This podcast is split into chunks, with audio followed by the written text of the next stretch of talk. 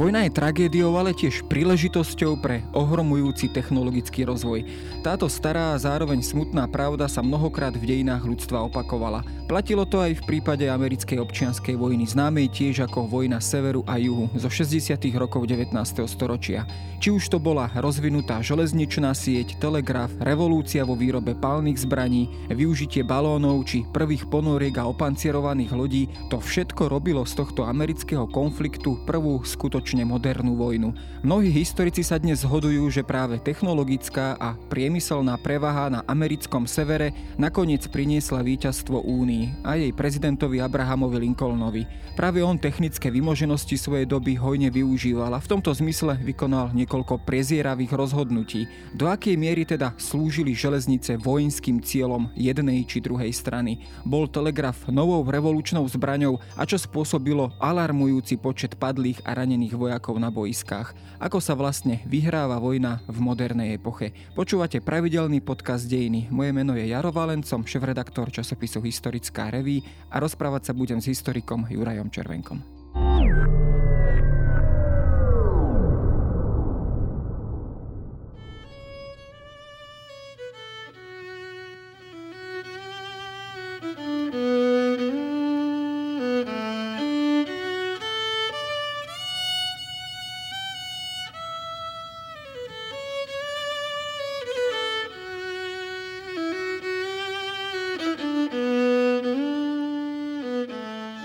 Ja som nazval túto vojnu, americkú občianskú vojnu v úvode ako prvý moderný konflikt, prvú modernú vojnu. Častokrát sa teda takto predstavuje, uvádza, hovoria v tomto zmysle o nej e, mnohí historici. E, súhlasíš s týmto, s týmto stanoviskom alebo s týmto hodnotením takto na úvod, že teda naozaj americká občianská vojna bola už z tej kategórie moderných konfliktov? Tak jednoznačne, keby si kdokoľvek zadal čo na internete e, heslo americká občianská vojna, tak si myslím, že jedno z prvých článkov by vedel nájsť spojitosť prvá moderná vojna v dejinách. Ono, ja si myslím, že tá pravda je niekde uprostred. E, treba si uvedomiť, že naozaj tá americká občianská vojna priniesla mnohé technické inovácie, naozaj boli použité mnohé technické riešenia práve počas tejto vojny a severania a južania sa ako keby pretekali ako vďaka rôznym vynálezom preelstiť protivníka.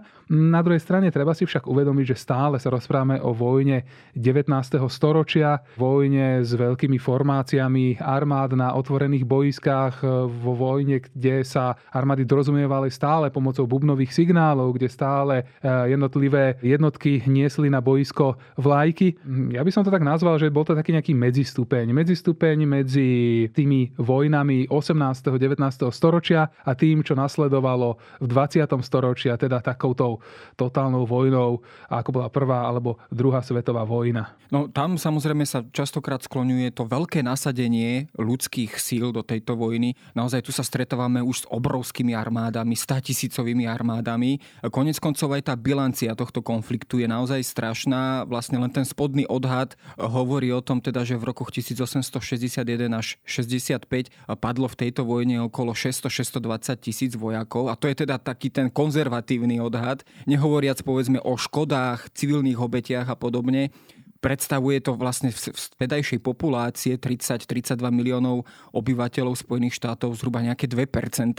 Čiže to je naozaj enormné číslo. Um, stoja práve za týmito vysokými stratami práve tieto technológie, práve tie technické inovácie, ktoré žiaľ Bohu vlastne umožňovali ďaleko efektívnejšie zabíjať protivníka. Pokiaľ by americká občianská vojna teoreticky eh, zúrila dnes, tak by stála 7 miliónov Američanov. Takže to číslo je naozaj obrovské, keby sme si to prerátali na súčasnú populáciu.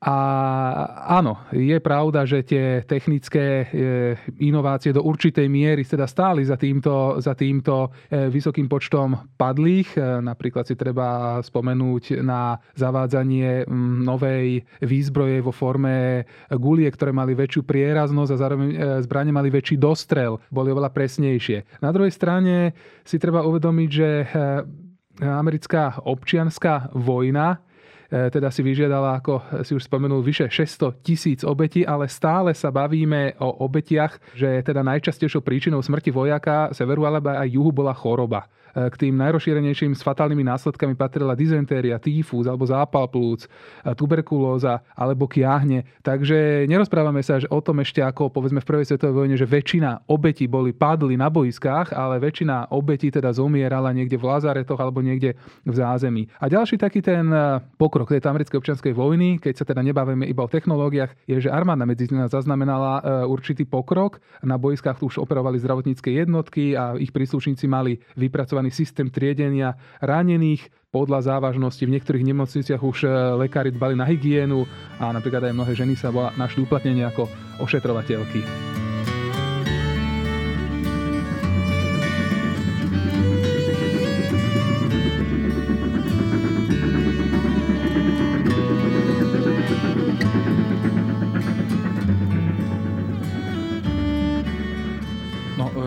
Si rozoberieme tie jednotlivé aspekty tej technologickej tvári alebo technickej tvári tejto vojny, najčastejšie sa spomínajú železnice ako taký dôležitý faktor, ktorý nakoniec aj prispel k víťazstvu severu. V čom konkrétne teda táto prevaha spočívala na strane severu?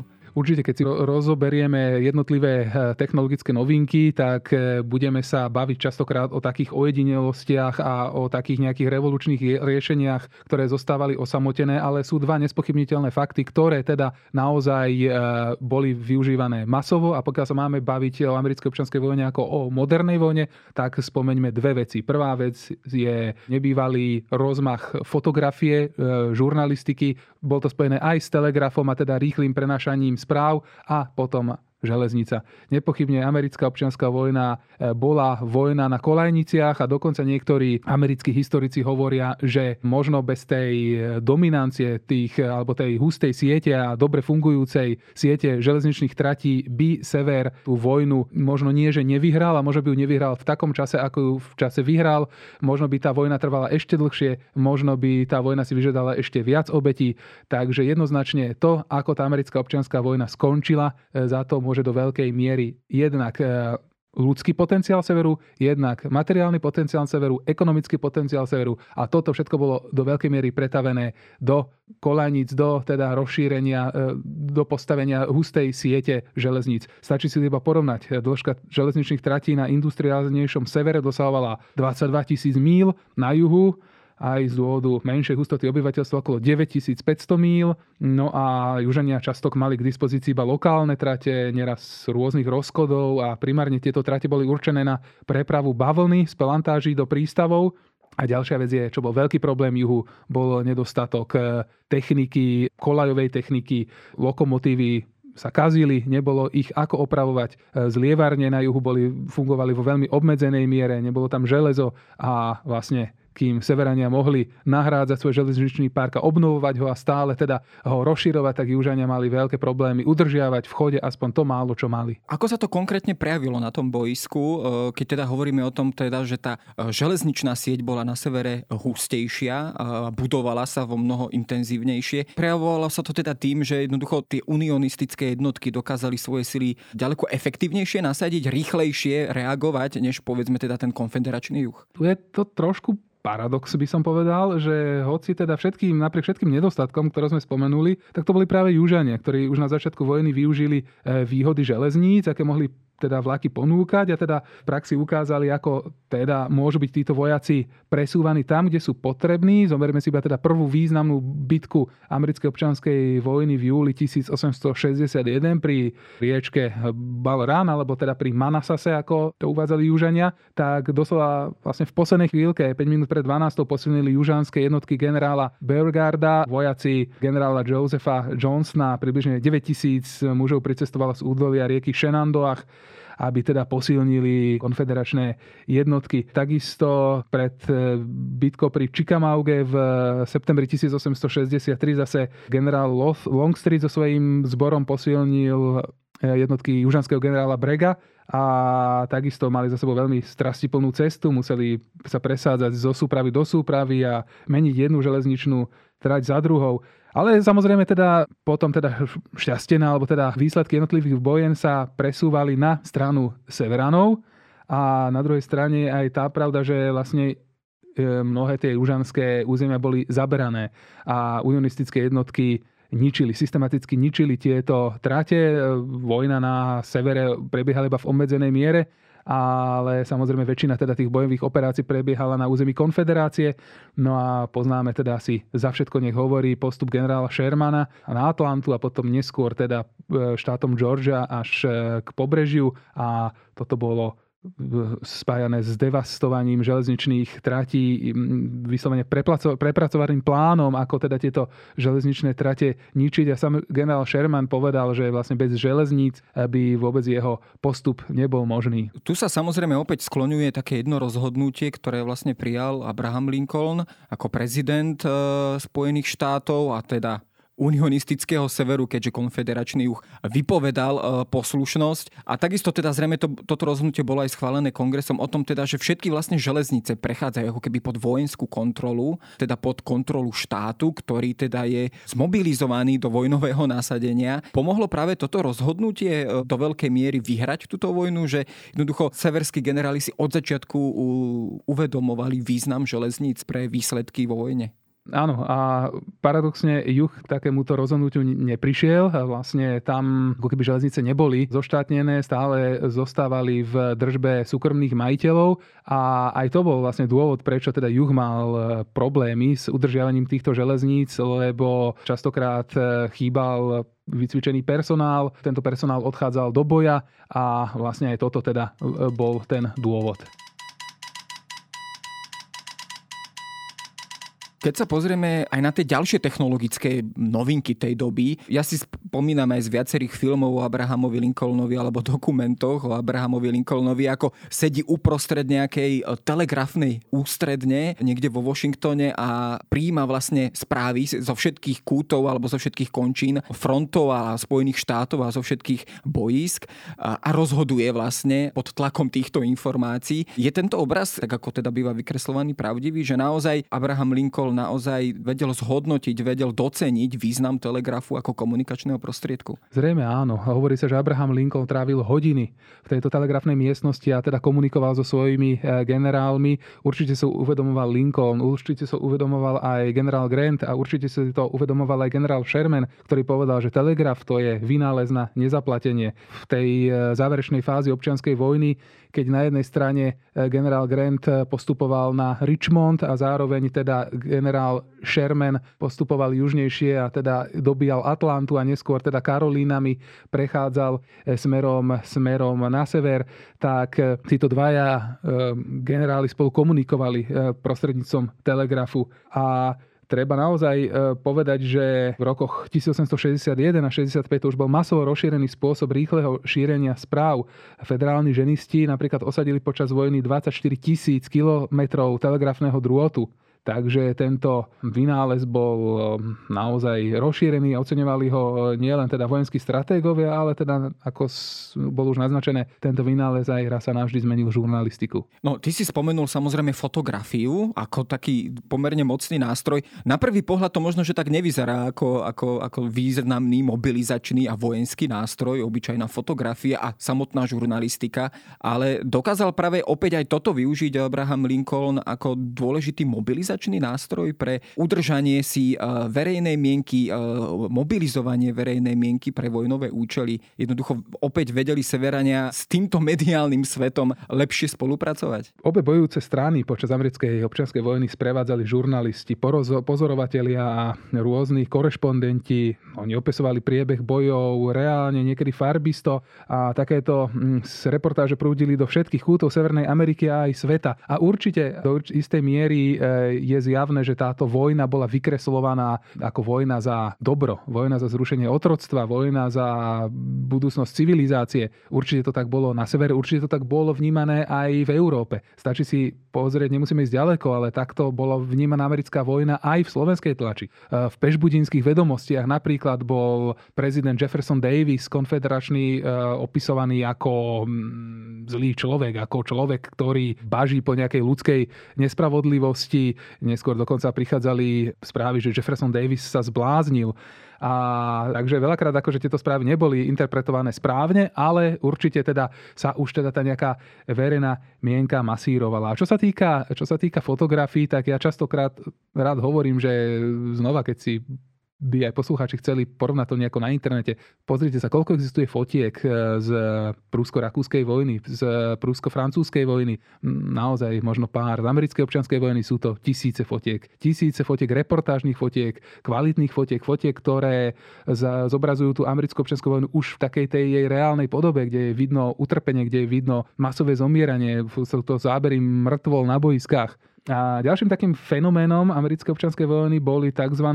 carte de visit. To boli vlastne malé fotografie jednotlivých vojakov, ktoré sa robili na boiskách, ktoré robili jednotliví podnikatelia fotografi. A boli to ako keby také nejaké vizitky alebo také obrázky na pamiatku a takisto týchto fotiek vznikli tisíce. Opäť takým ďalším faktorom alebo takým obrazom občianskej vojny, ktorý si teda mne sa automaticky vynára v mysli, tak to je taký ten už pozorúhodný fenomén o obrnených alebo teda opancierovaných lodí, dokonca ponoriek na rieke Mississippi, ktoré sa proste hrnú z toho severu na juh. Najčastejšie sa spomína v tomto zmysle e, bitka alebo teda obliehanie Vicksburgu v roku 1863, kde aj, aj aj na tých dobových fotografiách, aj na rôznych malbách alebo rytinách sú naozaj už zobrazené tieto opancierované lode, ktoré ostrelujú túto pevnosť alebo mesto. Je to už naozaj také prvé nasadenie takéto ťažkej bojovej techniky, riečnej, alebo ako by sme to mohli nazvať, a prejavovala sa opäť v tom povedzme aj nejaká tá priemyselná prevaha tých severných amerických štátov?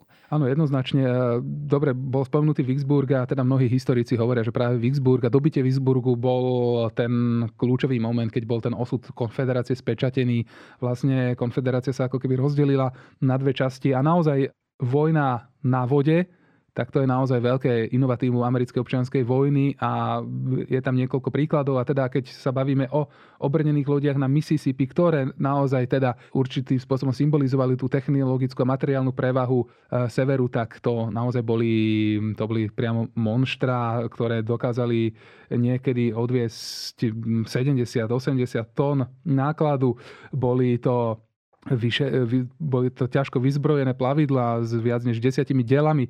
Dokázali prepraviť 250 vojakov. Samozrejme teda tých e, príkladov tej e, technologickej vojny na vode je niekoľko a teda už sme sa bavili, že v americkej občianskej vojne boli nasadené aj ponorky, alebo teda lepšie povedané ponorka. Bola to ponorka Hanley, ktorá bola teda južanská ponorka, e, bola to vôbec prvá ponorka v dejinách, ktorá potopila nepriateľskú loď, delovú šalupu Housatonic, bolo to večer už po zotmení 17. februára 1864 v Charlestonskom zálive v čase tej dlhodobej blokády južanských prístavov. Táto ponorka Hanlínek pripomínala neskôršie podvodné plavidlo iba vzdialenie. Vlastne ju poháňali siedmi chlapí pomocou kluky, vlastne bola ručne poháňaná a kapitán kormidloval vlastne výzbroj tejto ponorky, tvorilo tzv. trámové torpédo. Vlastne mína bola pripevnená na dlhej tyči a pri útoku a následnom náraze umiestnila na trúb túto výbušninu. No a vlastne táto akcia tejto ponorky Hanley síce stála život všetkých jej členov. Táto ponorka bola, sa potopila, ale teda potopila aj túto šalupu Husatonic a vlastne táto ponorka bola objavená potom až, myslím si, že niekedy okolo roku 2000, ak nie v roku 2000 v Charlestonskom zálive a vlastne jej, jej posádka bola pochovaná so všetkými vojenskými podstami. No keď sme už pri námorníctve, tak e, samozrejme tam vyvstáva tá otázka, do akej miery sa vlastne ten konfederačný juh mohol brániť e, tej veľkej námornej blokáde, ktorú ten unionistický sever okamžite vlastne proti, proti nemu s touto blokádou vyrukoval. V podstate rozhodlo toto na samom začiatku vojny o jej výsledku, že jednoducho všetky tie prístavy s tou svojou námornou prevahou e, ten unionistický sever na juhu blokoval a teda zabránil aj k prísunu povedzme nejakých dôležitých súrovín krajín, eh, povedzme aj spojeneckých vojsk a tak ďalej. Bol to ten kľúčový moment? Bol to jeden z určite z kľúčových momentov a naozaj, keď sme sa bavili o železniciach, tak niektorí eh, historici zase hovoria, že juh urobil chybu. Juh urobil chybu, že teda možno istým spôsobom podcenil tú dôležitosť železníc ešte v čase, keď to bolo možné a teda bolo možné dovážať e, možno nejakú techniku, nejaké nie, železo na územie konfederácie, tak tak neurobil a potom v čase blokády už to bolo nemožné. A vlastne aj túto tá prevaha e, severu teda potom teda narastala. To je iba teda v prípade železníc. Naozaj e, americká občianská vojna, ja som čítal taký názor, že kedy vlastne, alebo teda prečo ten juh, juh vyhral a e, juh prehral, pardon. A bol to možno tým, že v južanskom obyvateľstve časom dospelo to rozhodnutie, že už teda nie je možné, alebo ne, nemá to zmysel bojovať. To načenie opadalo a to načenie do veľkej miery opadalo vďaka tej stále horšej hospodárskej situácii. Vlastne táto vojna sa odohrávala aj na boiskách, ale vlastne išlo tam aj o to, že ten juh e, vlastne zrujnovať, ten juh e, zničiť. Tak postupoval generál Sherman s jeho totálnou devastáciou Georgie, alebo teda e, územím, kadiaľ prechádzal a tak teda tomu tak to bolo aj v prípade blokády, naozaj ekonomicky, hospodársky ten juh zničiť, aby tam nebola vôľa bojovať.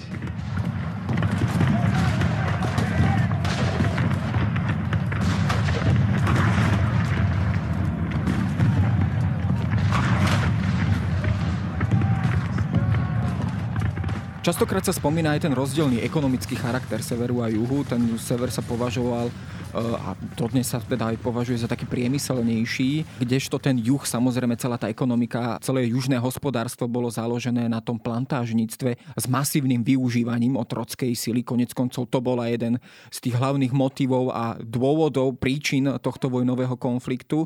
Bola to teda aj vlastne tá nevýhoda juhu voči severu, teda že jednoducho nemal tú technologickú, tú priemyselnú základňu do takej miery vybudovanú ako ten sever, alebo je to tak povediať trošku mýtus a, a našli by sme povedzme veľké zlievárne, veľké, veľké fabriky, veľké, veľké továrne aj na tom juhu. Nie, nie, tak veľké továrne, ako nejaké zlievárne, samozrejme uh, oni fungovali aj v Richmonde, boli, boli zlieva, zlievárne, významné uh, mesto bolo teda New Orleans, ale samozrejme ono bolo teda veľmi skoro dobité už v polovici roka 1862. Konfederácia stále ako on, tam ten pomer vojsk bol stále ako vychádza v neprospech, častokrát jedna ku dvom, prospech severu. A juh mal teda istým spôsobom, teda on viedol obrannú vojnu, väčšina teda tých vojenských operácií prebiehala na území konfederácie, ale treba si uvedomiť, že áno, istý mýtus je istým spôsobom hovoriť o juhu ako o nejakej zaostalejšej časti Spojených štátov predvojnových. Napríklad je zaujímavé, že e, čo sa týka predvojnového exportu, tak väčšinu exportu zabezpečovali práve južanské štáty. Ten polnohospodársky e, aspekt, ale teda ten vývozný artikel bol naozaj teda veľkou, veľkou silou ekonomiky Spojených štátov amerických vtedajších, ale áno, sever mal stále tú výhodu, že mohol tú svoju technickú dominanciu neustále preukazovať, neustále doplňať počty e, železničných prostriedkov, počty diel. Samozrejme aj ten ľudský potenciál. Treba si uvedomiť napríklad, že veľkú mieru znamenali e, pristahovalci. Každý štvrtý vojak, ktorý bojoval za Úniu, sa nenarodil na území Spojených štátov amerických. A ďalšiu takým významným faktorom bolo aj istým spôsobom e, pomer afroameričanov. Afroamerickí vojaci bojovali aj pomerne významne za, za sever. Boli nasadených e, napríklad 54. Massachusettský pluk, to bola, takže to bola veľmi významná jednotka. A Jefferson Davis teda prichádzal s tou, s tou myšlienkou, že teda by Afroameričanov zapojil aj do vojsk konfederácie, ale táto e, došlo k tomu teda neskoro a e, sú správy, keď teda bol Richmond dobitý, boli tam teda čierni vojaci v šedých uniformách, ale títo už teda nestihli zasiahnuť do boja. No, konec koncov práve tento rozmer sa často skloňuje v súvislosti s americkou občianskou vojnou a opäť to súvisí aj s tým známym emancipačným aktom, alebo teda tým zákonom, alebo teda tým manifestom prezidentovým o emancipácii otrokov a teda tom bu- slube e, budúceho oslobodenia otrokov, ktorý teda už s touto retorikou začal v roku 1862 a samozrejme v 63 roku ako keby už jasne deklaroval tento vojnový cieľ. Pomohlo toto v podstate zvrátiť definitívne ten vývoj vojny, respektíve ho definitívne nakloniť v prospech severu? Bol to ten najzásadnejší mobilizačný moment, ktorý teda pomohol severu vyhrať? Prezident Lincoln veľmi, veľmi opatrne vyčkal na nejakú, nejakú udalosť, kedy by teda mohol s týmto emancipačným vyhlásením prísť. To nastalo v septembri 1862 po bitke pri Antietame, ktorá teda vyšla lepšie v prospech Severanov. No a bola to vôbec najkrvavejšia bitka americkej občianskej vojny, pokiaľ bereme bitky, ktoré boli bojované v priebehu jedného dňa, keď nerátame Gettysburg, ale bereme jednodňové bitky. A toto vyhlásenie asi definitívne zmarilo akékoľvek nádej konfederácie na nejakú zahraničnú pomoc. Konfederácia jej predstavitelia reálne vážne predpokladali a verili, že európske mocnosti by sa mohli zapojiť a podporiť konfederáciu, hlavne teda Francúzsko a Veľká Británia, ale vlastne to bol jeden z takých tých zámerov prezidenta Lincolna, že túto vojnu preniesť do tej roviny. Nie iba vojna za záchranu únie, ale teda vojna, ktorá v sebe nesie niečo oveľa viacej, je to oslobodenie od otroctva určitej časti populácie. No a to sa mu, myslím, podarilo a naozaj teda bol to jeden z významných medzníkov keď sa pozeráme na americkú občianskú vojnu, tak samozrejme jej výsledok poznáme. Poznáme teda aj víťazstvo severu, aj definitívne oslobodenie otrokov. Samozrejme ten vývoj úplného zrovnoprávnenia všetkých občanov Spojených štátoch chvíľočku ešte trval, ale ten bezprostredný efekt tej vojny, tak to bola spálená, zničená zem, zničená krajina. Naozaj, ja keď som si pozeral práve tie fotografie vybombardovaného Richmondu, teda hlavného mesta konfederácie, tak to miesta mi naozaj vyzerá ako fotografie z prvej svetovej vojny kedy celé mesta tiež boli takmer zrovnané so zemou na tej frontovej línii, či možno ešte neskôr z druhej svetovej vojny. Čiže naozaj e, vidíme to aj v prípade miery spálenej zeme, zničenia krajiny. Už teda naozaj tu vidíme tie obrázky tej kataklizmy, vojnovej kataklizmy, tak ako ju poznáme z 20. storočia. Je v tomto ohľade teda americká občianska rovnako e, aj prvá e, moderná vojna? Áno. O americkej občianskej vojne by som možno nerozprával ako o totálnej vojne. Stále to nebola tá totálna vojna, ktorú poznáme možno teda z tej prvej svetovej vojny, a teda to totálne zapojenie sa e, obyvateľstva celého štátu do, do vojny.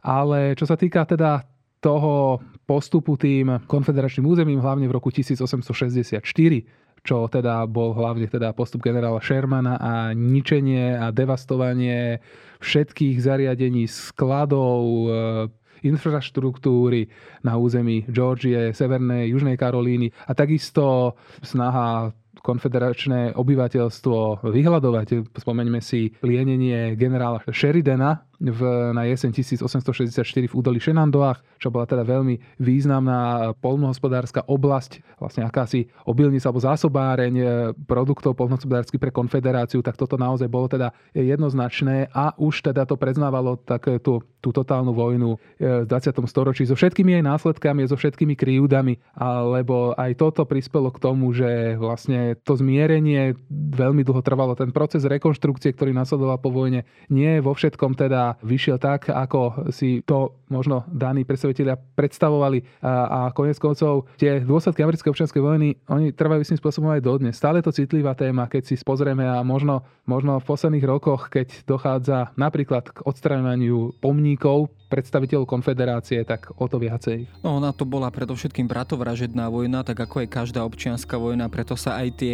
rany z takejto vojny, z takéhoto konfliktu ťažšie hoja a a to teda aj vidíme, že vlastne v tých, v tých mentálnych hraniciach alebo v mentálnych takých konfliktoch, rozdieloch, ktoré aj v tých Spojených štátoch dodnes istým spôsobom existujú a pretrvávajú. To je už ale samozrejme námed na ďalšiu debatu, pri ktorej by sme strávili ďalšiu pol hodinu za debatu o občianskej vojne, o jej technologickej stránke, o jej technologickej tvári, ale ďakujem Jurajovi Červenkovi.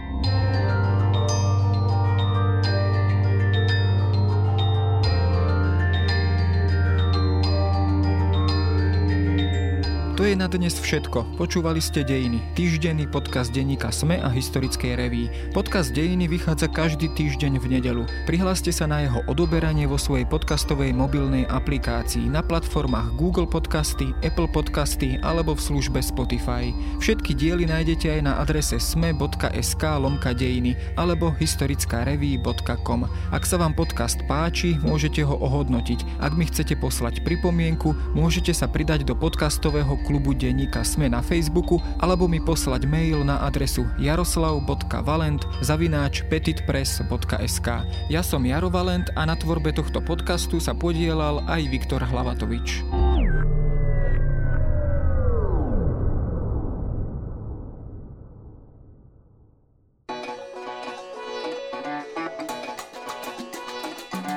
Vyberte sa s nami každý útorok do sveta. Cestovateľský Všeset podcast je späť medzi podcastami denníka SME so 7. sériou. Zavítame do Gruzínska či Patagónie, vysvetlíme, čo je house sitting, aj ako sa pripraviť na expedíciu v Himalájach. Všeset podcast s Tinou Paholík Hamárovou a Lukášom Onderčaninom nájdete vo všetkých podcastových aplikáciách, na YouTube či na stránke sme.sk lomka Všesvet.